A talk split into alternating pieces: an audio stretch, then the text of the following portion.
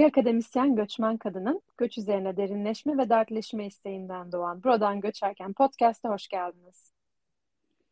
Merhaba Serenay. Merhaba Ekin, nasılsın? İyiyim, sen nasılsın? Ben de iyiyim.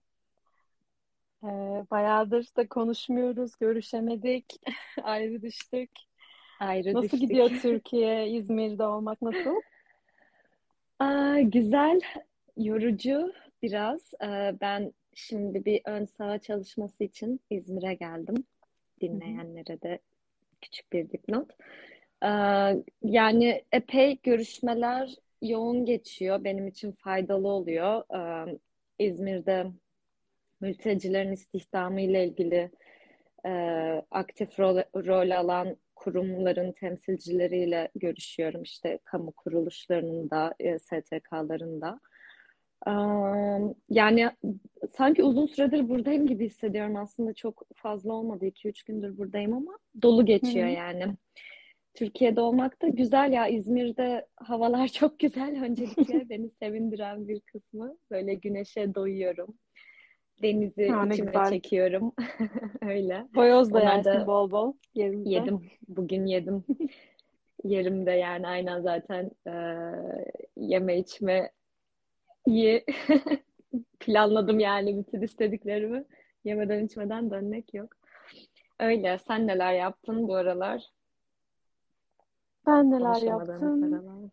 Hmm, yani iş, güç genellikle. İş Ee, ve güç. bir iki gündür birazcık böyle bir kırıklık vardı üzerimde. Yani hasta olmanın köşesinden mi döndüm diyeyim.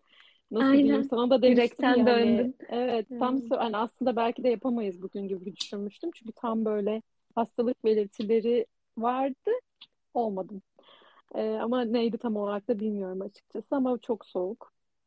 Yani gerçekten sadece şey bile olmuş olabilir diyorum böyle bisikletin tepesinde olmaktan Evet. dolayı bir e, soğuk yemiş olabilirim.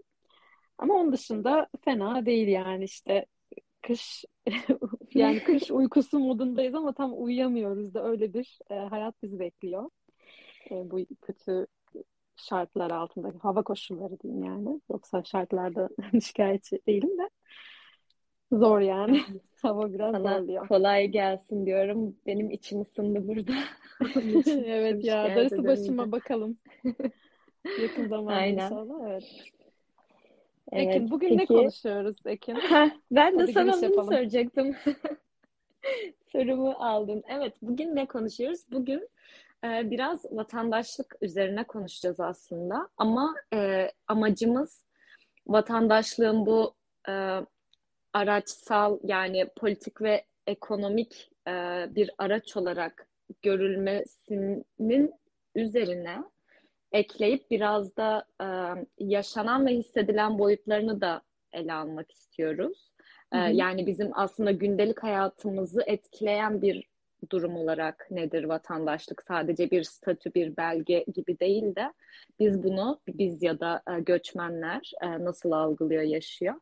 Biraz bunların üzerine konuşmak istiyoruz ve gerisini sen getirmek ister misin?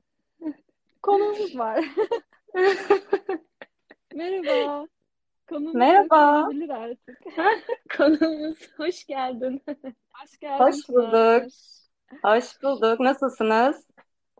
İyiyiz, İyiyiz, iyiyiz. Sen nasılsın? Ben de iyiyim. Çok teşekkür ediyorum. Beni de davet ettiğiniz için. Büyük bir zevkle davetinizi kabul ettim. Vatandaşlık olunca konu özellikle daha da bir zevkli olacak benim için konuşmak galiba bu konuyu. Çok Evet, teşekkürler zaten biz de tekrar. Hı hı. aynen teşekkür ederiz. Zaten aslında hani e, konunun çıkış noktası da senden bağımsız olmadığı için Pınar bizi dinledikten sonra hani böyle bir konuda güzel olmaz mı gibi bir fikirle geldi. Bizim de çok hoşumuza gitti tabii. E, kendisi de çünkü bu konularda hem araştırma yapan e, bir akademisyen hem de bizzat yaşayan da birisi e, araştırdığı konuları. E, Pınar e, bizim Budapeşte'den arkadaşımız aslında. Serenay'ın sınıf arkadaşıydı. Ee, Serenay tanıtsın Evet. sınıf arkadaşını. Evet. Evet, Pınar'la benim tanışmam e, adeta yani Budapeşte okuma gider, okumaya giderken aynı uçağa binmemiz ve e, yan yana e, sıralarda oturmamız e, Değil mi ya? Tesadüfen bir dakika sen Serenay mısın sen Pınar mısın şeklinde birbirimize laf atmamızla aslında oldu.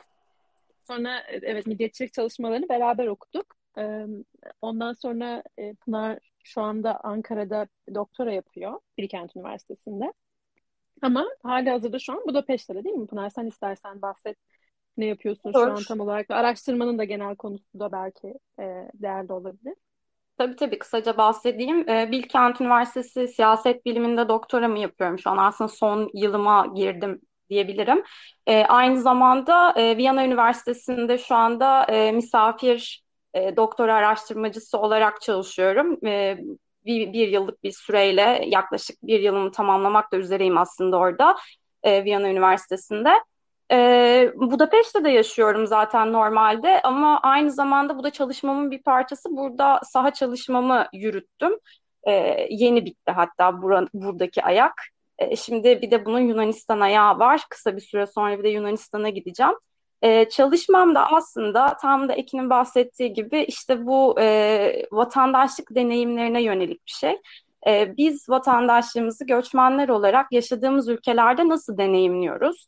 E, buna bakıyorum. Ama buna bakarken yalnızca işte yasal boyutu ve de yasal bir statü olarak değil ya da sadece politik boyutundan değil, aynı zamanda duygusal anlamda e, vatandaşlığımız bizi nasıl etkiliyor, nasıl bunu duygusal anlamda deneyimliyoruz ve aynı zamanda da yine e, vatandaşlığı günlük hayatımızda, özel yaşantımızda e, nasıl e, deneyimliyoruz, nasıl bunu başkalarıyla iletişimimizde ne kadar etkili oluyor vatandaşlığımız, biraz bunlar üzerine e, kafa yoruyorum. Çalışmam da aslında bununla alakalı. E, benim odaklandığım e, grup aslında şey, hmm, highly skilled göçmen denilen yani işte kalifiye göçmenler üzerine odaklanıyorum. Çünkü Yunanistan'da ve Macaristan'da çok enteresan e, oluşumlar var.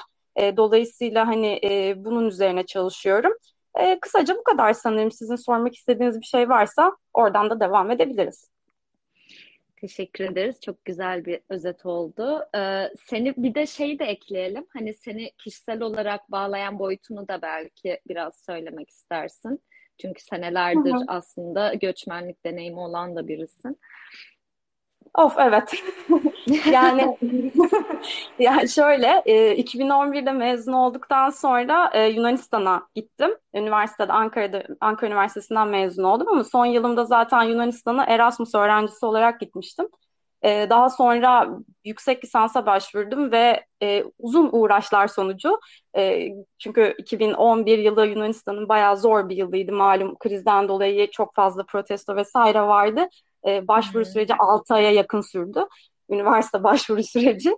Dolayısıyla hani kabulü vesaire derken oraya gittim ve e, ben yalnızca iki yıl kalıp e, yüksek lisans yapıp döneceğim derken e, altı buçuk yılımın Yunanistan'da geçtiğini fark ettim. Daha sonradan e, üniversiteyi yüksek lisans orada bitirdim. Daha sonra Türkiye'ye dönecektim fakat orada e, kalıp çalışmaya ve e, doktora için hazırlık sürecine geçmeye karar verdim. Ve akademiye bir dört yıllık falan ara vermek durumunda kaldım. Üç dört yıllık bir ara vermek durumunda kaldım. Bu sırada da özel şirketlerde çalıştım e, çeşitli pozisyonlarda Yunanistan'da. E, daha sonra tabii ki akademi hep zaten e, hedefti. Dolayısıyla e, ikinci master ve doktora vesaire da tabii Yunanistan'dan sonra bir yılda bir yıla yakında Macaristan'da yaşadım ikinci master sebebiyle. E, sonra Türkiye'ye bir e, dönüş oldu. Covid sebebiyle de Türkiye'deki dönüşüm biraz uzadı. E, bir buçuk yıl gibi planlanırken üç yıla çıktı ve daha sonrasında tekrar Macaristan'a 2021 e, yılında taşındım. Bu sefer de hem araştırma sebebiyle hem de aynı zamanda artık aile durumundan oldu. Eşim e, Yunan, Yunan vatandaşı ve Macaristan'da yaşıyor. Dolayısıyla e, artık buradayım gibi görünüyor. Yani totalde sanırım bir 9 yıla yaklaşan bir göçmenlik deneyimim var. iki farklı ülkede.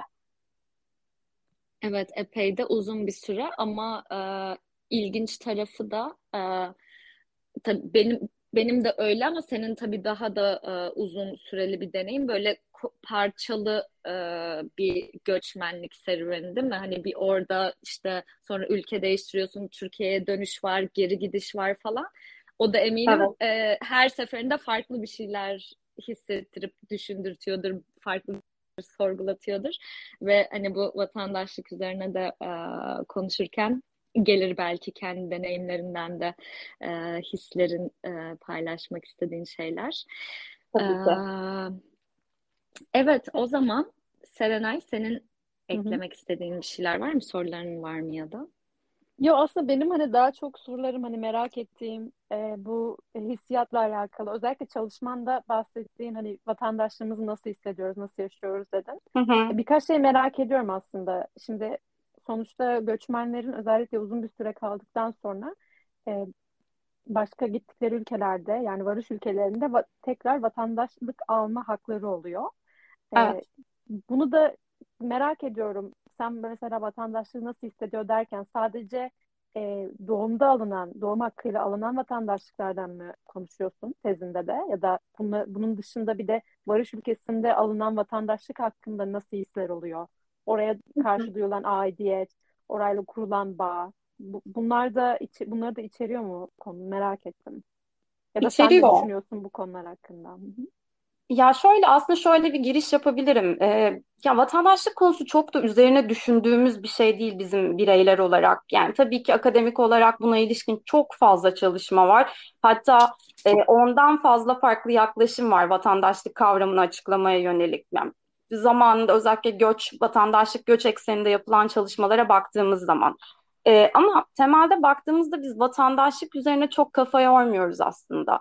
E, do, vatandaşlık e, bize sanki böyle miras yoluyla geçen bir e, mülk gibi görüyoruz biz onu. Hani o verilmiş, hı hı. E, almışız ve onu öyle kabul etmişiz. Bizim gibi diğer vatandaşlar ne yapıyorsa da aynısını yapıyoruz aslında. Aynı şeyleri tekrarlıyoruz, aynı pratikleri tekrarlıyoruz. Ve çoğu zaman da bu pratikleri, bu eylemleri, vatandaşlık pratiklerini ve eylemlerini tekrarlarken ya da yaparken bunun bir vatandaşlık pratiği ya da eylemi olduğunu fark etmeden yapıyoruz. Ee, ve çoğunlukla hayatımızı inanılmaz derecede aslında etkileyen bir kavram olmasına rağmen biz bunun hayatımızda pek de bir etkisi olmadığını düşünüyoruz ya da hiçbir şey düşünmüyoruz. o şekilde de söyleyebilirim. Hı hı. Ama bir kere sınırı geçtiğin zaman elinde pasaportunla e, o farklı bir ülkeye gitmeye gittiğin zaman aslında vatandaşın özellikle de AB vatandaşı değilsen e, tabii ki seni artık etkilemeye başlıyor ve hani o vatandaşlığı ilk fark ettiğin yer oluyor belki de orası.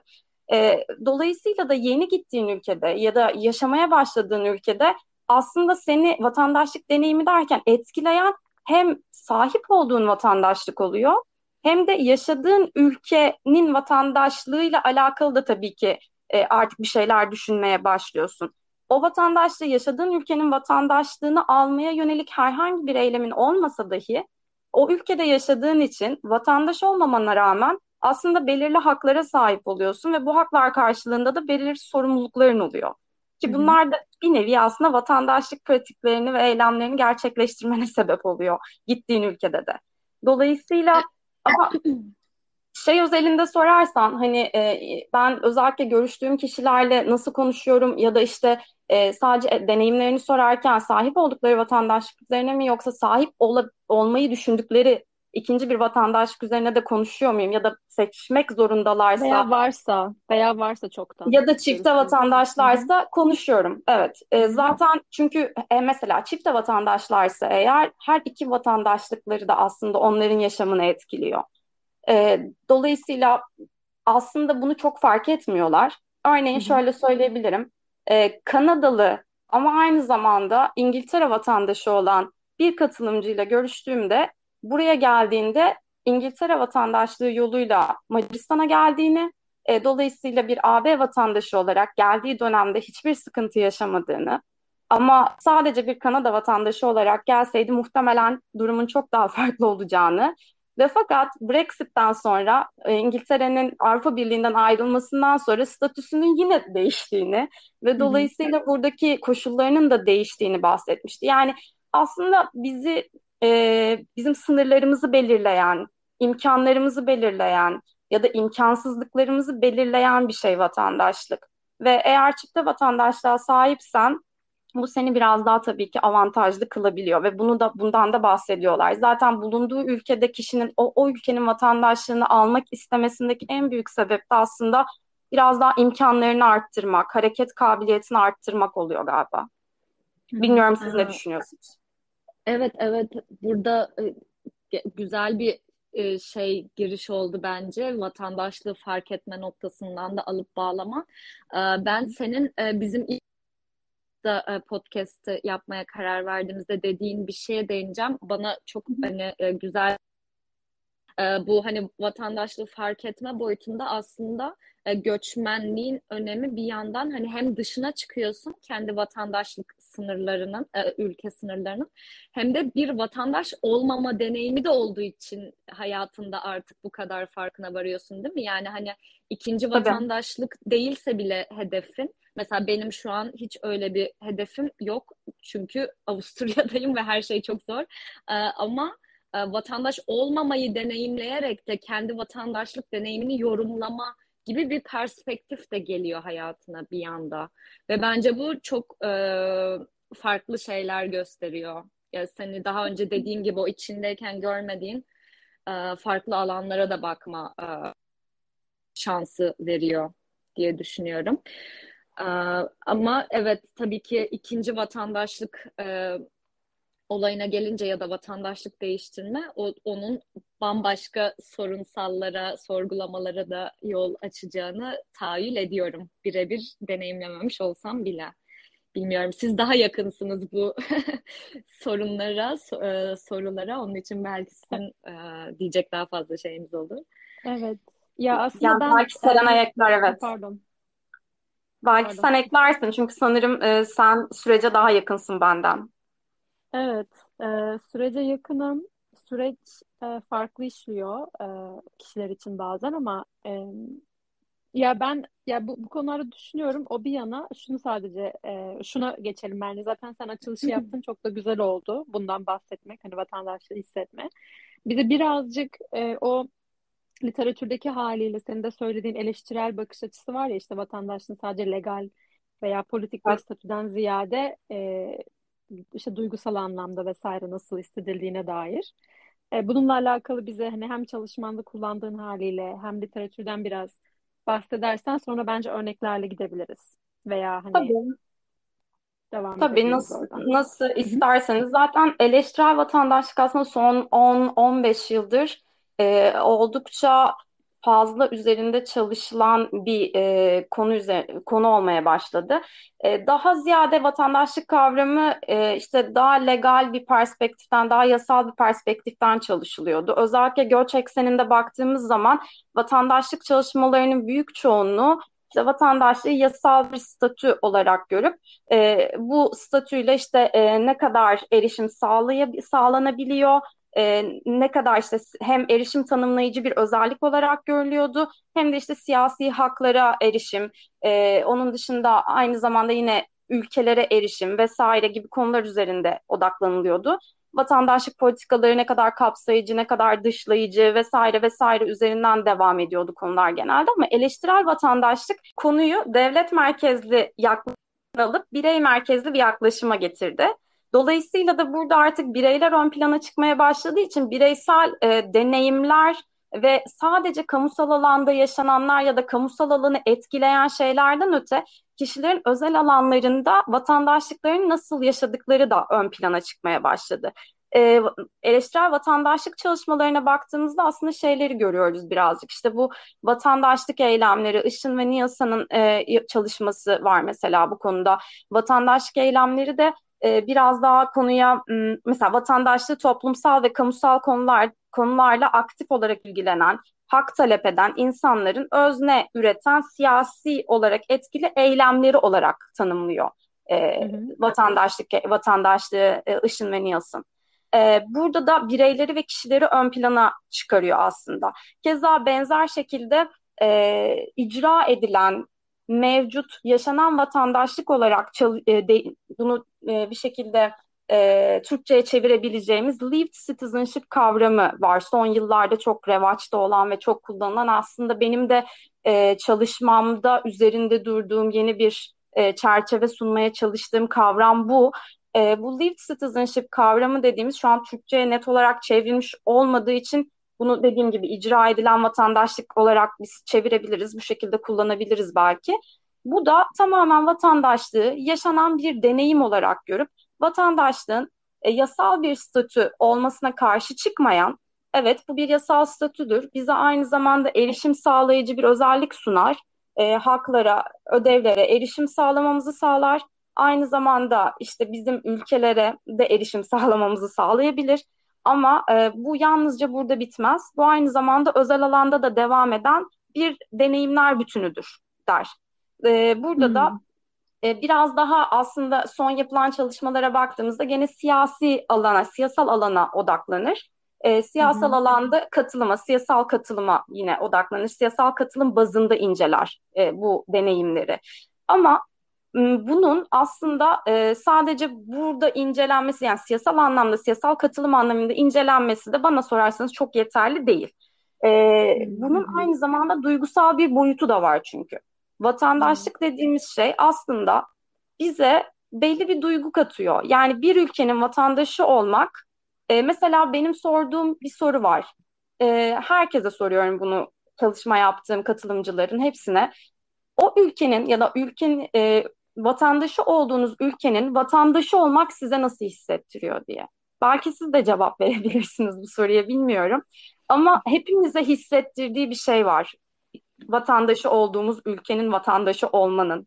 Dolayısıyla Hı-hı. hani e, bu vatandaşlığa sahip olmak yaşadığımız deneyimlerden dolayı bize bir şey hissettiriyor. Ve bu his aslında bizim kararlarımızda da etkili olabiliyor. Örneğin ikinci bir vatandaşlığa başvurmanda etkili olabiliyor. Ya da eğer hmm. seçmek durumunda kalıyorsan, ikinci bir vatandaşlık alamıyorsan, ikisi arasında bir şey seçmen gerekiyorsa yine etkili olabiliyor. Bunun gibi mesela Kazakistan'da e, iki vatandaşlık alamıyorsun. İkinciyi, ikinciyi aldığın takdirde Kazak vatandaşlığından çıkman gerekiyor. Ve eğer sen sana hissettirdiği duygu farklı bir duyguysa, tabii ki bu biraz aidiyetle, işte e, milli kimlikle vesaire vesaire karışabilir. Bunun nereden baktığımız çok önemli. Vatandaşlık mı gerçekten sana bu duyguyu hissettiren? Yani vatandaşlık derken söylediğimiz şey o devletle senin arandaki ilişki mi? Çünkü aslında temelde vatandaşlık dediğimiz şey bir nevi bir sözleşme, bir mutabakat devletin senin aranda. Dolayısıyla evet e, dolayısıyla da hani bu bunu böyle gördüğümüzde sana o duyguyu hissettiren bu vatandaşlığa sahip olmak ve bundan dolayı yaşadığın deneyimler mi? Yoksa aidiyet duygusu mu? Kültürel olabilir bu ya da milli olabilir. Ama Ulusal e, burada şey sana da bunu sorarak e, başlayayım. E, bu bize bu arada Pınar çok güzel okumalar yolladı. Ben bayağı keyif aldım okurken. Ama tabii ki benim e, direkt olarak alanım olmadığı için de ee, sana şöyle de sormak istiyorum. Şimdi bu evet hani vatandaşın tanımında devlet ve birey arasında bir ilişki var. Ama aslında bu hissedilen vatandaşlık ya da daha büyük e, çatı altında bu eleştirel vatandaşlık çalışmaları zaten hani biraz da bunu sorgulamıyor mu? Hani senin evet o aidiyet duygun muhtemelen e, vatandaşlığını değiştirme konusundaki tereddütlerini e, yöneten. Tabii daha bu arada teknik e, sebeplerden ötürü de düşünmen gereken şeyler vardır ama bu aidiyet duygusu da zaten işin içine katılıyor gibi değil mi? Hani bunu da e, aslında dışına taşırmıyoruz vatandaşlığın. Özellikle bu hissedilen vatandaşlıkta e, bir e, şey vardı. Yolladığın makalelerden birinde e, affect is political yani bu his de aslında politiktir ee, yani duygusal kurduğun hani, bağ yani aynen. Sırf evet sırf hani ülkenle kurduğun bağ olarak değil de vatandaşlığı yaşarken o hissederken ki kısmı da zaten politik hani gündelik e, ve e, normal rutin eylemlerdeki politik e, ele, element gibi. Onun için bana burada ayırmak da zor geliyor açıkçası. Bilmiyorum evet. Pınar sen ne düşünüyorsun ama. Bunu şey anlamında mı söylüyorsun Ekin? Hani bu e, yani hissettiğin aidiyet hani ülkene olan vesaire aidiyetle e, vatandaşlığa duyduğun aidiyeti birbirinden ayıramama halini mi söylüyorsun? Anladım. Yani biraz da ona da çıkıyor bence. Hı hı. Ee, burada bunu Çünkü ben öyle anlıyorum. E... Yani vatandaşlığı e, herhangi bir anlamda duygusal anlam, duygusal bir anlam yüklendiğinde ben memlekete duyulan veya işte e, kimin hani her kim ise bu yani Türkiye'li veya değil başka bir e, vatandaş da olabilir. E, mem, yani o ülkesine duyduğu e, duygusal bağ ile pasaportunun arasındaki farkı ayırt edememe hali gibi görüyorum ben. Yani onu, evet. yani kişiler aslında legal olarak görmedikleri takdirde vatandaşı sadece legal görmediklerini hani legal yanı var. Buna ne ne derece biz sadece legal bir doküman gibi bakabiliriz? Her ne kadar o ülkede yaşamasan da e, ne bileyim vergisini vermesen de haklarından faydalanmasan da görevlerini yerine getirmesen de insan getirmese de insanlar niye vatandaşlıklarını tutuyor? Neden vatandaşlıklarını e, Pınar'ın ta başında söylediği gibi bir miras gibi çocuklarına aktarma gayesi var. Yani buradaki birçok göçmeni ben görüyorum mutlaka çocuklarını Türk vatandaşı yapıyorlar. Ne olursa olsun. E, kaçıncı göçmen olurlarsa olsun yani kaçıncı jenerasyon. Ya ben hani e, öyle görüyorum. O, noktada e, ilginç geliyor bana bu hani e, nasıl deniyor bu? National belonging yani e, milli, ulusal milli e, evet aidiyet. aidiyetle aidiyet. evet ülkene duyduğun aidiyet ülke veya burada hani ulus aidiyetiyle e, vatandaşlık birbirine mi karışıyor ve birbirine karışıyorsa gerçekten çok güzel hani çok ilginç bir alan çalışmak için bence de. Aslında Öyle biraz birbirine aslında biraz birbirine karışıyor. Yani örneğin vatandaşlığı tanımlamasını birinden istediğin zaman ki ben mesela istemiyorum böyle bir şeyi ama ister istemez görüşmelerde bir şekilde bir nasıl vatandaşlığı nasıl tanımladıklarını anlıyorsun insanların konuştuğun zaman. Hı hı. Çoğunlukla aslında baktığında hani ya e, kültürel anlamda tanımlıyor ya e, ulusal anlamda tanımlıyor. Yani hı hı. hatta ben ulus olarak yani daha doğrusu vatandaşlık tanımı yapmaya çalışıp ulus tanımı yapanlar gördüm. Ve bu, hmm. bu bunu açıkçası evet. çok garipsemiyorum. Yani bir şey, e, pardon. Bir şey eklemek istedim. Tıpkı aynen ben de bunu yaşadığım için e, ünivers- bizim şimdi ders verirken hatta aslında bu tüm vatandaşlığı bu ara konuşmak istememiz de bundan da çıkmıştı. Bahsetmek hoş olur belki. Işın'ın makalesini biz de okuduk okulda. E, bunun dersini işlerken öğrenciler bir e, mind map gibi böyle bir e, harita gibi bir şey çıkarmaları gerekli. Vatandaşlığın eski tanımı ve yeni tanımı. Yani yeni tanımı derken işte bu daha eleştirel bakan e, tanım. E, öğrencilerin yüzde 98'i çok spesifik veriyorum ki gerçekçi olsun. Gerçekten yani çok büyük bir çoğunluğu vatandaşlığı e, ulus e, üzerinden ve e, millet üzerinden yani o ülkeyle kurdukları bağ üzerinden tanımladılar. Evet yani Bu ben çok ilginç geliyor. Ama çok aslında çok şöyle de bir şöyle de bir dur şey, Pınar'ın çalışmasında da bence e, en ilgi çekici kısım. E, bu mekansallığın artık e, bu ulus ötesi göç bağlarıyla tamamen e, sarsılması, dönüşmesi ve hani hı hı. Pınar da göçmenlerin vatandaşlığı e, nasıl algıladığına odaklandığından ve hatta senin öğrencilerin de tahmin ediyorum ki e, içinde en azından hatırı sayılır miktarda göçmen e, öğrenci de var. Hepsi Hollandalı Çoğu, değil. Evet. Çoğu değil mi? Yani burada aslında e, ilginç oluyor. Hem göçmenler nasıl e, deneyimliyor ve o nasıl sarsılıyor hem de göçmenler sebebiyle e, vatandaşlığın ana kolonlarından biri nasıl sarsılıyor artık. Çünkü sadece Hı-hı. o mekansallıkla e, kapatılabilecek bir olgu da değil. Yani ço- çoğu vatandaş e, mesela e, çok fazla ülkenin e, vatandaşları ülkenin dışında yaşamaya devam ediyorlar vatandaşlıklarına. Çok da dö- dönüşen bir ilişkiden bahsediyoruz. Evet. Ama hala dediğin gibi hani yaşı genç insanlarda bile hala referansın tabii ulusu olması e, şaşırtmasa da hani üzerine düşünülmesi gereken bir şey. Yani şöyle söyleyebilirim aslında ulus devlet üzerinden yani artık aslında ulus devlet sınırlarından bağımsız da düşünülüyor vatandaşlık pratikleri. Çünkü mekandan bağımsızlaştı bizim de konuştuğumuz gibi. Ee, ve hani aslında lokal anlamda, yerel anlamda da çok pratiklenen, e, deneyimlenen bir şey haline geldi. Bir yerin vatandaşı olsan da olmasan da işte vatandaş olma ve olmama deneyimini aynı zamanda yaşıyor ya göçmenler. O yüzden hani ben şey diye düşünüyorum onu birazcık. İşte bir yerin vatandaşı olarak başka bir yerde yaşıyorsun e, orada vatandaş değilsin, vatandaş olmamayı deneyimliyorsun ama aynı zamanda da başka bir ülkenin vatandaşı olmayı deneyimliyorsun. Kendini e, kısmen her ne kadar bağımsızlaştırmışsan da işte belli belki pratikleri ve e, sorumlulukları yerine getirmiyorsun kendi ülkende yaşamadığın için artık. Ama hı hı. bu sefer de geldiğin ülkenin e, kurallarıyla bağımız, kurallarına bağlı olman gerekiyor. E, dolayısıyla hani orada şey kendini kısmen bir yerden bağımsız kılarken başka bir yere gönüllü olarak bağlama durumu var.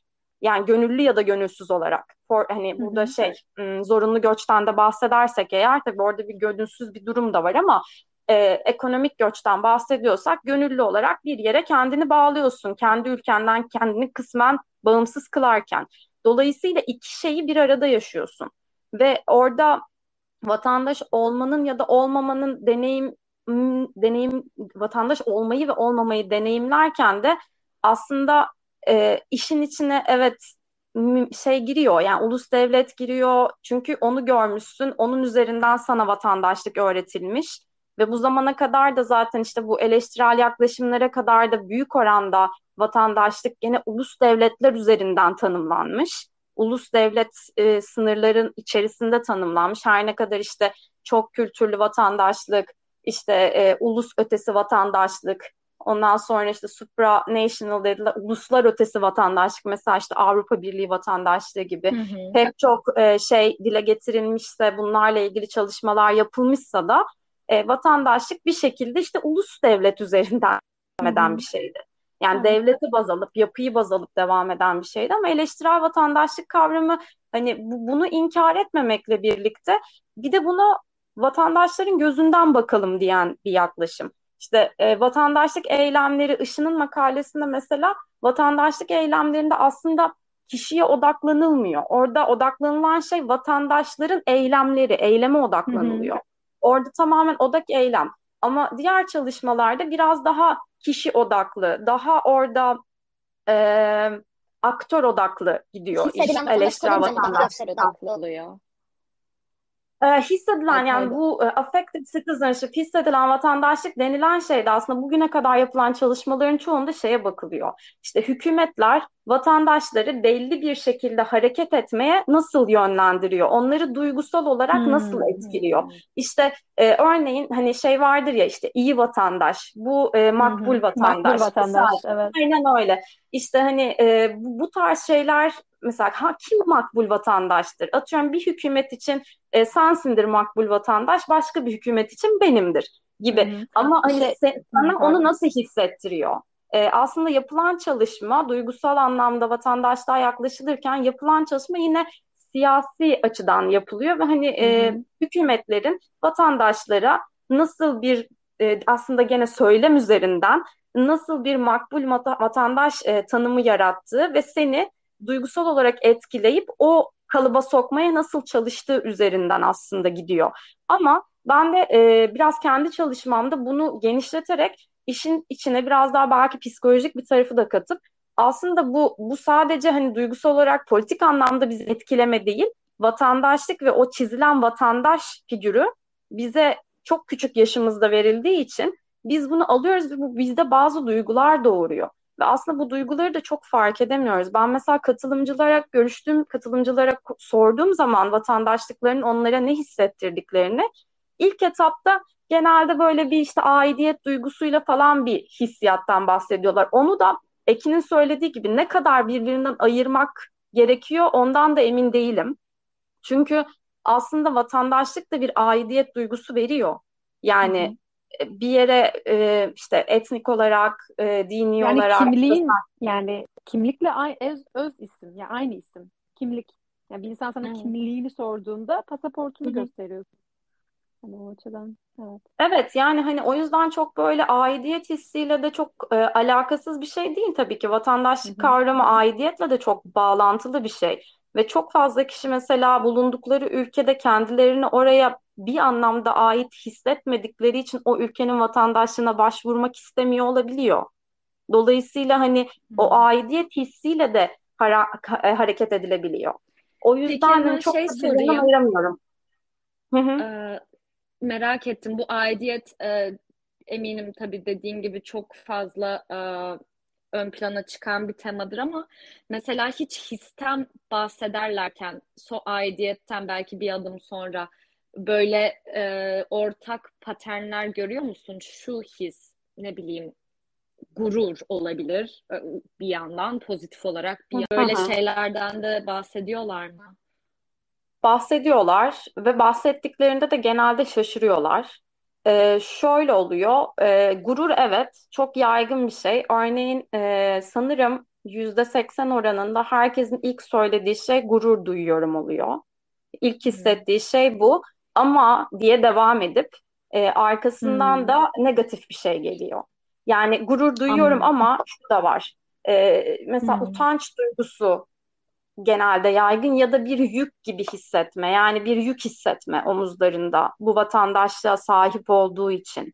Hem işte e, yaşadığı deneyimlerden dolayı genelde de bu e, Avrupa dışından gelen üçüncü ülke ülkelerin üçüncü e, ülkelerden gelen kişilerde yaygın olan bir şey açıkçası. Çünkü Avrupa vatandaşlarıyla da görüşüyorum ben yaptığım çalışmada.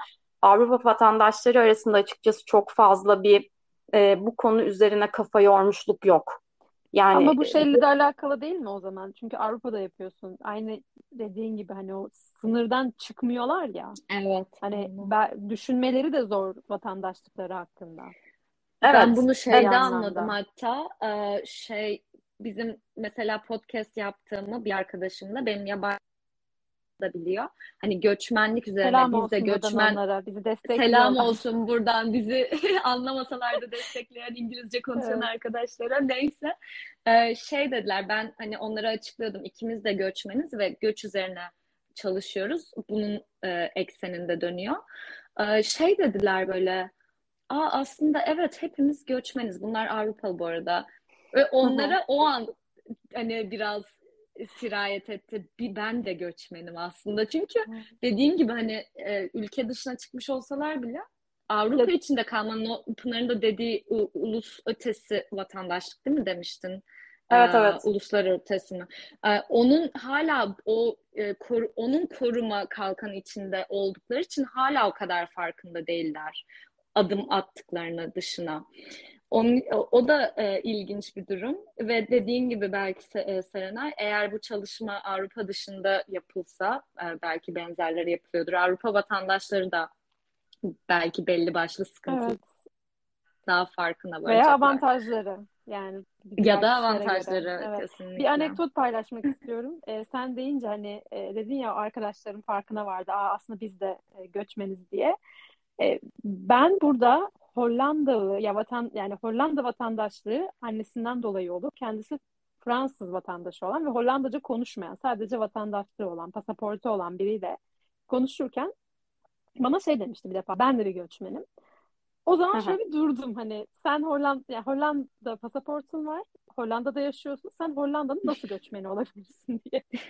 İlk başta bir tepki verdim. Hani sonradan düşününce şu an mesela gerçekten hani e, o kişinin de göçmen olduğunu düşünüyorum. Kendince bir göçmenlik yaşıyor. Ana dilinden uzak. e, hani Hollandalılarla herhangi bir bağ hissetmiyor. Hiçbir şekilde e, annesi bir Hollandalı vatandaş, hani Hollanda'da büyüyen bir insan olmasına rağmen hiçbir bağ kuramıyor Hollanda kültürüyle. E, ilginç geldi sadece. Hani konuşuyoruz ya hissedilen bir şey diye. Hani bu kişi Evet. legal anlamda dokümanı olmasına rağmen her yerde bütün kapılar önünde açılmasına rağmen buranın vatandaşı çünkü.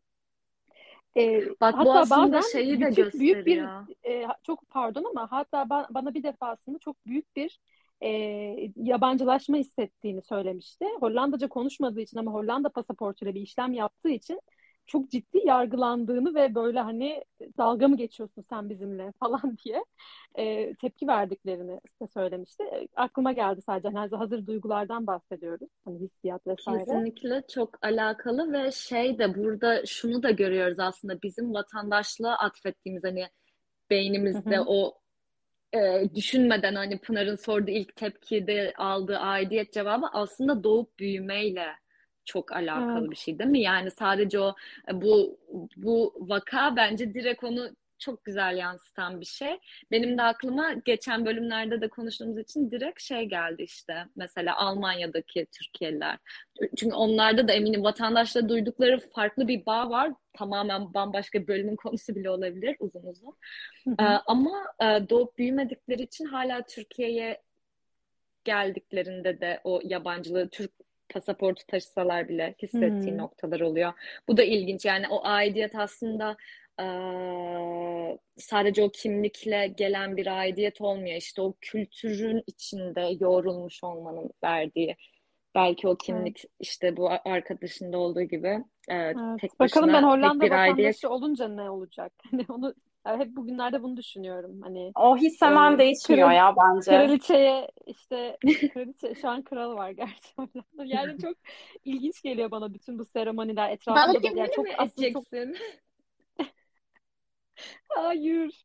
Evet galiba. Ya Belediye şöyle ben şey. bununla ilgili bununla ilgili bir örnek verebilirim mesela. Görüştüğüm kişilerden bir tanesi e, Hırvatistan vatandaşıydı ve biz görüşmeden iki gün önce Macaristan vatandaşlığını aldı. E, çok güzel bir tesadüf olmuştu. Tabii aradan iki gün geçmişti ama ben yine de sordum hani tamam ama işte Hırvat vatan Hırvat olmak ya da Hırvatistan vatandaşı olmak sana ne hissettiriyor? saydı. Macaristan vatandaşısın aynı zamanda. Macaristan vatandaşı olmak ne hissettiriyor? Hiçbir şey.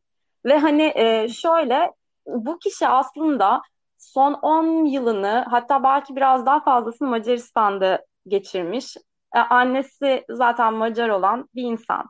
Ama e, bir şey hissettirmiyor. Dünden bugüne hiçbir şey değişmedi. Evet yeni bir kimliğim var ve bu kadar dedi mesela. Yani hani e, dolayısıyla sanırım o şey değil böyle bir anda yüklenen bir şey değil. Hani uzun evet, süre orada evet. yaşasam. O bir o şey yüzden... kumbara gibi sanırım. İçine o deneyimleri evet. attıkça ya da kimliğini bilerek o deneyimleri yaşadıkça hani dedin ya 10 senedir orada yaşıyormuş ama hala evet. hiçbir şey hissettirmiyor ya. o anlık dönüşüm. Ama şimdiden itibaren belki bir Macar vatandaşı olarak bir şeyleri deneyimlemek artık farklı ya. bir kategoride kafasında yer edecek falan. Biraz da şey değil mi ama yani vatandaşların da kişiye göre gruplara göre hani kendilerine ait yani vatandaşlıklarının haricinde kendilerine ait hissettikleri gruplara göre de vatandaşlığı deneyimleme ve yaşama halleri farklı değil mi? Hani göçmen olsun evet. olmasın. Yani herkes hani evet. ya da hani o ülkede doğsun büyüsün hiç ayrılmamış olsun. Yine farklı.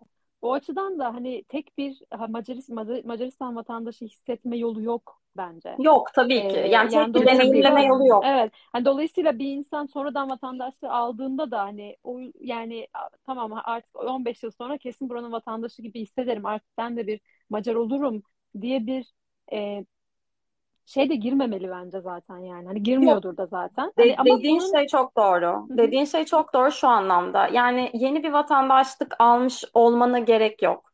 Tek Hı-hı. bir vatandaşlığın vardır. Orada yaşamışsın, büyümüşsündür. Ama o vatandaşlık senin için hiçbir şey ifade etmiyordur. Ki böyle insanlar da çok fazla.